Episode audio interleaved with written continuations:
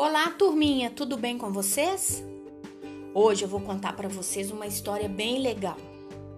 A história de uma menina e a felicidade dentro de uma casinha criada por ela e só para ela.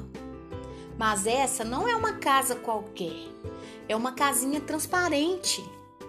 E é dentro dela que está o universo especial dessa garotinha.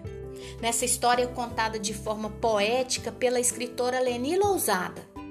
A autora já conhece de pertinho essa casa. Agora é sua vez de conhecer. A menina da casinha transparente.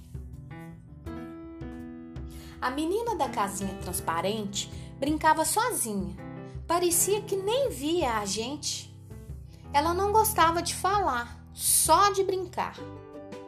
A menina cantava sozinha a mesma música todo dia de dentro da casinha repetia, repetia, repetia, sempre a sua melodia.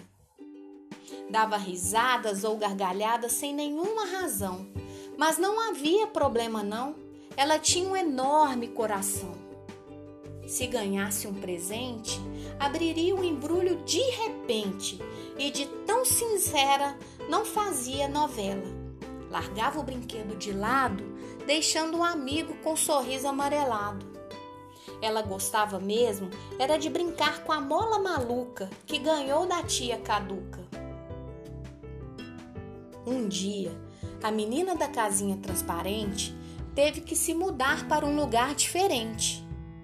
A casinha foi desfeita e encaixotada. A família tinha que partir, mas ela não queria ir chorou, pulou, mas não falou.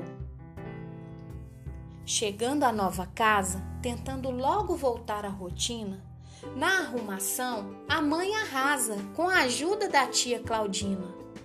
A menina, que já não aguentava, logo puxou a mãe pela mão.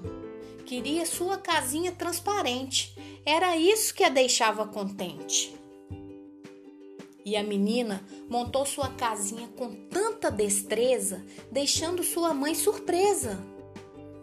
Como podia, tão pequenina era aquela menina, e sabendo calcular, medir e montar, como engenheira a trabalhar? Com a casinha montada e perfeita, ela toda satisfeita entrou com a mola maluca na mão, cantando sua música do coração.